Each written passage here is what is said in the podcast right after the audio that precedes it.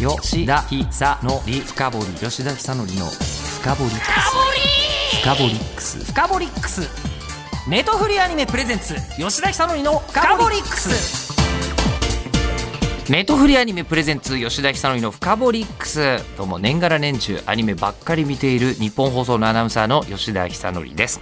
この番組はアニメを中心にネットフリックスのコンテンツをご紹介していくんですけど、まあ、ネットフリックス今めちゃくちゃアニメに力を入れているサブスクサービス。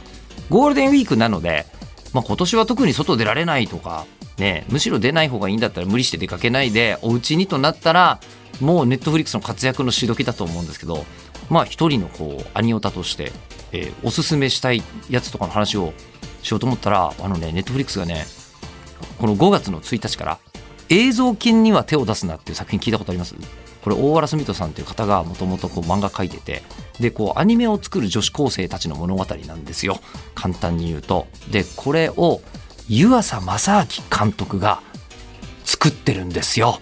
もう湯浅正明監督ってなんだろう。もう本当僕の中では本当黒澤明みたいな存在ではあるのよ。アニメとは何かみたいなところまで突き詰めて考えてなおかつ超エンターテインメントを作ってくる作品性のある監督さんでそれこそネットフリックスで言うと「デビルマン・クライ・ベイビー」とかね、えー地上波ではできないってこういうことを言うんだねみたいな作品をシリーズで撮ってでもこれの反響があったから今のこうねネットフリックスのアニメの流れにつながってるわけですけどでその後も日本沈没が聞いたことあるでしょ？日本沈没2020か、えーこちらとかが、まあ、劇場公開とかにもなったりするような作品になりましたよ湯浅監督。その湯浅監督が紋切り型の青春アニメってあるじゃない。そうじゃないもっと生々しい青春みたいなやつをアニメという普通なんでそんなの作るの？わざわざみたいな。ことに惹かれてしまったさまざまな立場のオタクっぽい人、えーなんかこうビジネスマン気取ってるけど本当はすごく熱い人。そしてもっと他のなんかねモデルとかやったって成立するんだけど何より動画マンとしての自分の魂が抑えられない女子高生たちの明るい、えーそしてものすごくファンタジーなんだけど嘘はない。っていう作品がですねとうとう見られるんですよ。ネットフリックスで。これね見てない人がいたらいやぜひ。ぜひ見てほしいなあというのとあとチラッとでいいんですけどアグレッシブレツコも地下アイドルになるみたいな話があったじゃないですか。やっぱこれ日本の文化なんですね。他の国にはあまりないもの。でこれがめちゃくちゃリアルにアニメ化されたえ推しが武道館行ってくれたら死ぬっていうアニメがあります。これファンが主人公なんですよ。アイドル側じゃなくて、えアイドルをしている女性地下アイドルファン。を主人公としたやつがあるんですけど僕アイドルファンでもあるんですがリアル。こういうことするっていう、えやつででアイドル曲としても出てくる曲が超魅力的だったりするんで星ぶどうとかも見てほしいですね。であとはこう聞いたことあるでしょ？バイオレット・エヴァーガーデンとか今見てなかったりしたら今気見するにはネットフリックスで見ると。いいんじゃないですか？みたいな、えーまあ言い始めたらはいこれで何十時間でもいけるんですが、まあ、今日はお時間もありますので、えーアニメ見るならネットフリックスということで一つ。ネトフリアニメプレゼンツ吉田久典の深掘りックス。現在ネットフリックスで配信中のオリジナルアニメ「極主不動」から今千秋監督にお越しいただきました。よろしくお願いします。よろしくお願いします。あのあれ緊張されてますよね 明らかにね。ちょっと想像してたのと違う言葉が出てきてしまいました。どういうことですか想像してなんかもうちょっとわざとらしく、ええなんだっけな？監督のコンチャーキです。よろしくお願いします。みたいな。ああの作風からすると、はいあの僕アニメファンとしてはそっちのイメージですもうちょっと、うんうん、ね、ええちょっとあのまだ。チューニングがまだそうそうそうそう頭できてないですかそうなんですよ。あのすみません監督、はい。僕のイメージからすると、はい。クリエイターで一番すごい人って多分コメディとホラー作れる方だと思うんですよ。ほコメディとホラーって両方とも人の想像を超えないと笑いも起きないしうん。怖くもならないじゃないですか、であのもともとあれですよね日暮らし作られてたわけですよね。う。そうですね、デビュー作です。デビュー作があの日暮らしの心に行って多くのオタクたちの心に傷を負わせたでおなじみの。傷を負ったんですか？ふん負うんじゃないですかうえーって何度思ったかありがとうございます。えー待ってください今完全になんかあの商店会で何かお買い上げぐらいのありがとうございますでしたけどどちらかというとみんなショックを受けるような作品からスタートされてますよねトラウマそう、えー簡単に言われますよねでそのトラウマになるような作品でデビューされてあとは国民的作品でいうと「のだめカンタービレ」とかね今度はこれはもうめちゃめちゃ明るいコメディとはいえ私パリ編からなんであはい。ちょっとシリアスなんですよね。うん。ストーリー的に。なんか日本編やりたかったわーっえ？てそうだったんですか？あ日本編からやりたかったわ贅沢ですね。はあでも他にねそういうこうあのかなり振れ幅の大きい作品作ってらっしゃって「セーラームーン」とかはい「プリキュア」とかはい。あのこう日本のおなんですかねもう子供たちが熱狂する作品をこう真正面から手掛けられているなという印象なんですよ。えー。でそして、えー今回何を手掛けられるのかなと思ったら国主不動だったっていう。極道。極道、えーしかもその前の作品にもう一個あのバックストリートガールズっていう極道が、えー女子アイドル地下アイドルになるっていう作品がありましてそれもあの結構最近ですよね手掛けられたの。意外と経ちましたね。あれ？でも3年ぐらいですか？あれもう3年って最近ですか？ああすみませんおっさんなんいでやいやいやいやわしもなおっさんなんで。わしもなおっさんなんでは、えっと今バックストリートガールズの世界観で言うとそんな感じまあですけど、そうそうなんですよ、わしなんですか一人称？俺かわしか。え？ではありそうだな、えー。なんかついついね。いやもう今日もだって登場された時にはい。監督結構こうね身長も終わりですし、はい。見た感じあの男前な女性がいらっしゃるなと思ったらあ監督かみたいな感じ だったんですけど。で極主不動なんですけどあの僕こういうのがアニメファンとしては新しい新作に新シーズンに並んでたらワクワクするわけですよ。であまあ夕方ではないなと。多分深夜にやってて見てた友達と昨日見たみたいなことを言うのが楽しいタイプの作品だなって思うんです極主不動。はいそしたらネットフリックスの手にかかると世界で配信されてるんでしょ？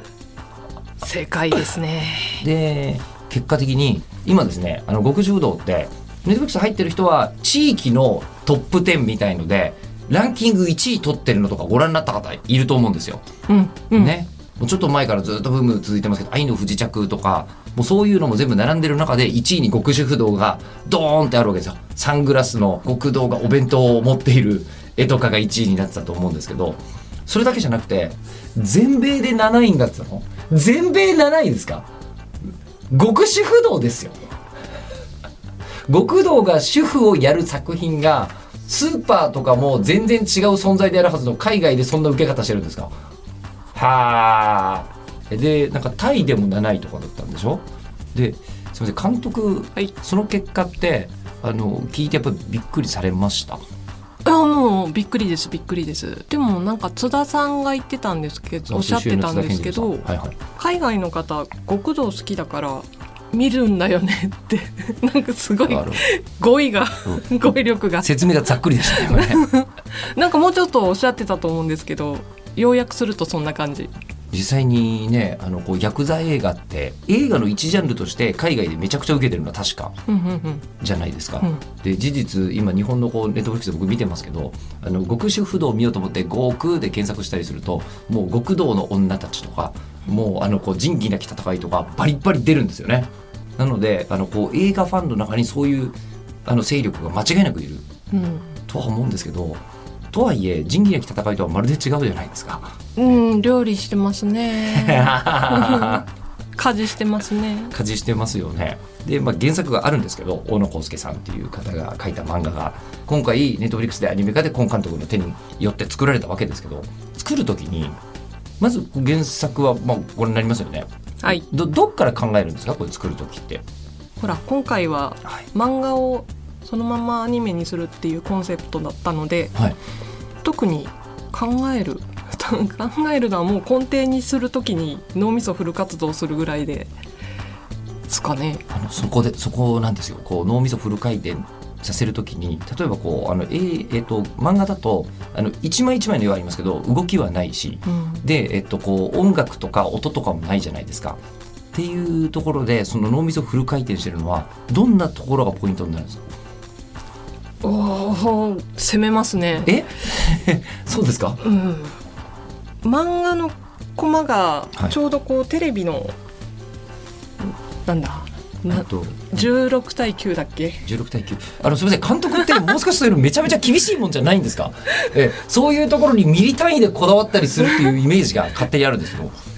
ない人もいるんだ。ない人もいでない人ですか？まあまあたまにあるよ。たまにある。たまにある。まあとりあえずその16対9の画面にはい。収めるにはどうしたらいいんだろうって言った時にどうしても漫画のコマが縦長が多かったりしてああそうですね、はい、おーってなったりコマの話で言うとそういうこともあるんですけどあとは結構アクロバティックに動くじゃないですか。キャラクターや猫や。猫が猫は相当動きますね、えー、極主不動。は、なんですけど止めかーってなった時にえできる範囲のことをフルでやる。ーあの止めかっていうのはいわゆるこう大アクションシーンでものすごい作画でもう今だと呪術廻戦とかもうめちゃめちゃ動くんですけど、見てると。ああいう感じじゃなくてむしろ止めの面白さがすっごい極主不動は確かにありますよね。はい。止めなんだけどちょっと止まって見えなくなくないみたいな。見えなくなくない。なんか包丁がシュッて飛んでったり。包丁線飛んでますね、すえぐなんかタタタタタシュッ。これ音だけで。ーこれ料理してます今、えーえードスで卵を切って卵焼きを切ってたる感じですい。ろいろまあ切ったりするんですけれども、はなんかそのスタイリッシュさとかはいはいはい。止めなんだけどそのエフェクトとかをカメラワークでどう見せていくかっていうはいはいはいあの普通やらないなこの脳みそ普通使わない部分の脳みそをフル回転して作ったアニメが極主不動でした。それで実は極主不動ってその16対9の画面のかなりの部分を黒で塗りつぶしてるシーンみたいのが結構出てきますよね縦長に細いところにタツが正座してるシーンみたいのが 結構出てますよね。そのコンセプトによってそうなってたんですね。細貝はいの絵がない。そうそうそうそうそう。えーないないんだもん。あもう一番辛いのが吹き出しで隠れてるとこ。はいはいはい。ここ、大変ですね。それって、まあ、書かれてないから補うわけですか、補うわけで。えーあんまり普通の人は気づかないポイントですよね。うん傷傷傷でも黒いねって気づかれちゃった。いや気づかれちゃったっていうかそれはそういう演出だなと思って。あそういう演出なんですよ でもなんだかんだ言ってゴクドルズでも黒ベタはやってたと思うんで、はいはいはいはい。ただ今回すごい多いよねみたいなっはいてことですよね、ちょっとあのいやまあそれが作品のテイストなんだなって思って見てました。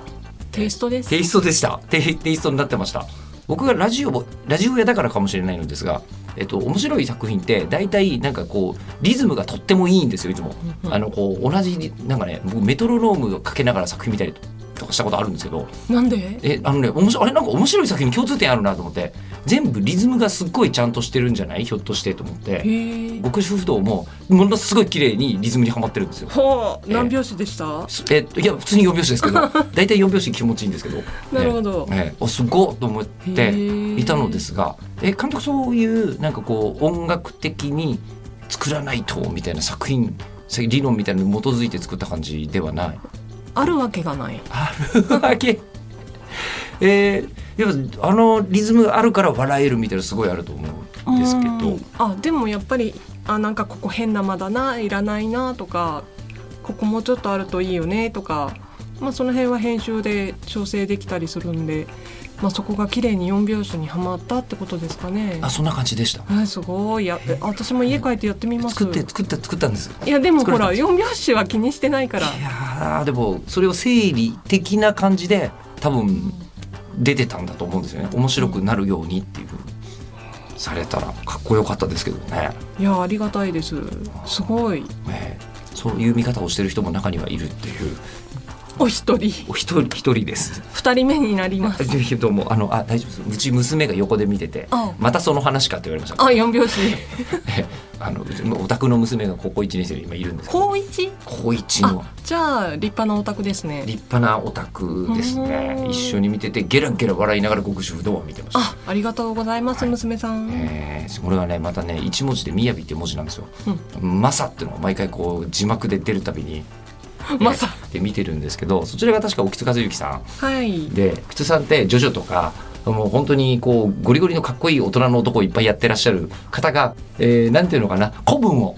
射程？射程をこうあの沖津和之さんがやってらっしゃったりするんですけど、そのお沖津さんを従えているのがもう今回本当にこの作品で重要だと思うんですけど、えー、達役を津田健次郎さんがやってらっしゃるんですがまあ面白いですよねかっこいいですね。やばいところは本当にかっこいいですよね。変化シーンとか。でもそこから秒速で 秒速であの可愛いとこ出していきますよね。ずるいですね。ずるいですよねまあ完璧でしたもんね。もう完璧ですね、うん同じポーズしてましたね漫画と。そうでも同じポーズしてちゃんとヤクザ映画の人だったらこれでいいだろうっていう絵にちゃんとなってるんですよね。なってますなねってらっしゃってで声出すとプロのや声優さんだから、うん。もうちゃんと荒事をやる役者さんの声なのにコメディの声にいきなり変わるじゃないですか。うん、ね、あアフレコとかって立ち会われてたんですか？愛。確かに愛はい。はい いや全然いいんですけど。あの突然こうなんか京都のお子さんみたいな 可愛い。京都ってそうなんですか？なんかなんとなくそういう「あいあ愛いあい」って言ってみません？育ちがよく見えるからみたいな。あ。ええ。育ちいいんですよ。育ちいいんですか？監督、はい。は い監督確かに何らかの不思議さは感じる。ちょっとちょっとだけ監督の話聞いてみたいんですけど、はい。監督どうやって監督になられたんですか？あのーほらいろいろあのねなんか映画監督とかだとアメリカで映画を撮る勉強をして帰ってきてなりましたみたいなとこある気がするんですけど。天才だったから。ただそれは伝わってくるんですけどはい。伝わってめちゃめちゃくるんですけどあとはそはの最初の日暮らしでこいつを監督にしてみようって思ったプロデューサーが本当に眼力？あのえっ、と人を見る目があった？ってことですよね。え人のあの価値を分かる。そううんそうこいつならなんか面白いものを作るんじゃないかっていうものを持ってたんですかね？その P が。あのーそれを見抜くのはなんとなく今もうここにいる人たちもいや多分面白いものを作るっていう何らかの同意はみんなできちゃってると思うんですけど例えばほら分かりやすい経歴とかの中にそういうのは音大出てますとかそういうのがなんかあるのかな1ミリもないです1ミね。リも、はい。えっと監督の経歴で言うと例えばじゃああのどんな学校行ってらっしゃったんですかとか。普通の。普通か。普通か。普通。アニメの好きな女子高生とかだった？アニメは途中で見なくなりましたむしろ。まあ普通ですよね。普通小学生の時はみんな子供たち見てるけど、まあ、中学生ぐらいになると、うん。まあ、見なくなったりしますよね。うん、そうでしたね。その頃はね。ちょうどなんかバンドブーム的なのがあってはいはいはい。そっちに行きました。多分監督同世代ぐらいですよね。僕1975年おお、はい。おおまあどう私一応年齢不詳で小さい頃にはい。セーラームーンのスティックを買ったっていう設定になってるんで、設定。はい、おもちゃ屋さんで。おじさんねえじゃああの、えっと、とりあえずバンドブームがあった青春時代ってこと。それはもういろんないろんなバンドがブームになってるから。そうそうそう世界の終わりとかかな。10代ぐらいで。最近。ブームになってたのぐらいだろう。きっと。おきっとそれぐらい。え好き好きなバンドは？好き。いや聞きます。全然全然いいです。全然いいです。えでも高校生の時に初めて行ったバンのははいはい。RC サクセション なんですけど、はい。これはえ本当に背伸びして行ったんですよ。はいはいはいはい、うんあのうん女子高生なんていやしね その会場に。RC サクセションはそうでしょうね、うん。多分あのねお父さんじゃないですか清志郎は。そうね気持ち的には一人の。そううんうん。なのなんですがえ RC サクセションは言ってました。もう言えない。いやもう大丈夫です大丈夫です。だいぶ RC サクセション僕も千、えー、2000年代に入ってから見たことありますから。えー全然日比谷山本もやってましたから。あえーそれかな？きっとその頃に女子高生だったのかな、うん。えー。なんか余計年上になってそんなことない大丈夫。吉田久典深掘り吉田久典の深掘り深掘りックス深掘りックスネットフリーアニメプレゼンツ吉田久典の深掘りックス